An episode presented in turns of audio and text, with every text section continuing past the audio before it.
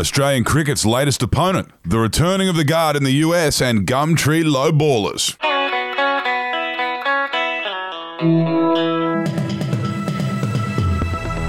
Hello, this is the Betoota Advocate's Daily News Bulletin for Friday, the 22nd of January. We're coming to you from the Budgy Smuggler booth, and my name is Wendell Hussey. And my name's Clancy Overell. And we will get started with a big national story today that is about Cricket Australia telling Scotty from marketing to focus more on politics and less on cricket. Yes, he couldn't help himself, could he? Scotty from marketing has fired a shot at Cricket Australia today for dropping any mention of Australia Day in all of their promotional material for the Big Bash cricket this weekend. Plans to get the players in Indigenous kit and hosting a welcome to country before the first ball was bowled have also come under fire. Yeah, the bloke in chief said he reckons it's pretty ordinary from Cricket Australia, and he asked the organisation to focus on cricket instead of politics, which got Cricket Australia to fire back at him, asking him to focus on politics because that's his job instead of thinking about cricket. And we do have another quote from later on in the day from Scotty from marketing at the end of the bulletin, so stay tuned for that one. I reckon we might be seeing a bit more rhetoric from the big fella in the next couple days.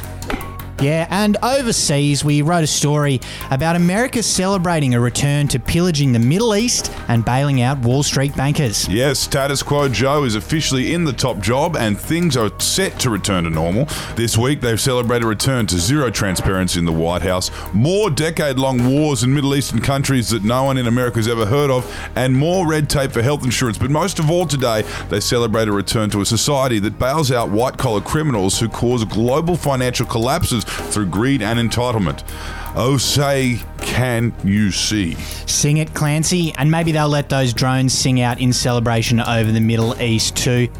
Now, a bit of local news to tail out the bulletin. Local lowballer decides not to lowball after reading no lowballers in Gumtree listing. You wrote this one, Clancy. What yes, was it about? Yes, mate. It was a uh, Yamaha jet ski was for sale, and a local bloke, Kenneth Bly, he was prepared to haggle them down from 25,000 to 18 grand. He reckons he could have got them to. Uh, but early on in their correspondence, it became clear to him that the uh, seller was not interested in low ballers. So, you know, he, uh, he decided to let them go. Paid the seven grand over what he believed was market value, and uh, they shook hands, and that was it. Good on him. A nice, happy transaction.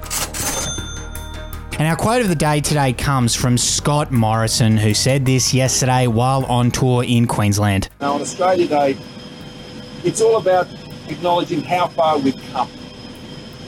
You know, when those 12 ships turned up in Sydney all those years ago, it wasn't a particularly flash day for the people on, on, on those vessels either.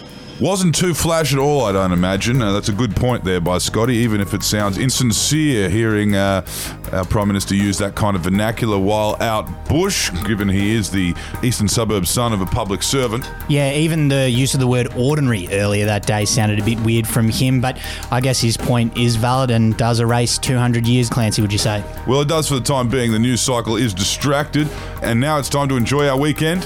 One day back at work, and then this public holiday. How good. Anyway, that is the bulletin for this Friday. Thanks for tuning in, and we will talk to you again sometime soon. See you later. Hooroo.